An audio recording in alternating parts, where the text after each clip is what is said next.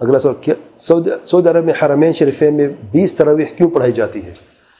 کس طرح کا بیس تراویح پڑھائی جاتی ہے بھائی؟ پہلی بات یہ ہے۔ کیا بیس پڑھائی جاتی ہے؟ پہلے بیس دنوں میں دو امام پڑھتے ہیں، الگ الگ پڑھتے ہیں، تو تقریباً اکیس یا کتنے اکیس ہو جاتی ہیں یا تیئیس؟ تیئیس ہو جاتی، دس۔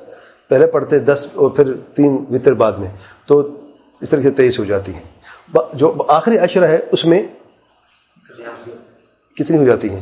ٹوٹل اکتیس ہو جاتی ہیں۔ اکتیس تقریباً رکت ہو جاتی ہیں۔ تو بیس متعین تو نہیں ہے جو سنت سے ثابت ہے اللہ تعالیٰ کے پیارے پیغمبر صلی اللہ علیہ وسلم نے فرمایا صلاۃ اللیل مثنا مثنا سے بخاری کی روایت میں دو دو رکت پڑھے ایک روایت میں آئے اگر آپ کو فجر نکلنے کا خاص ہو تو ایک وطر سے نماز ختم کر لیں۔ تو کتنی پڑھنی ہے؟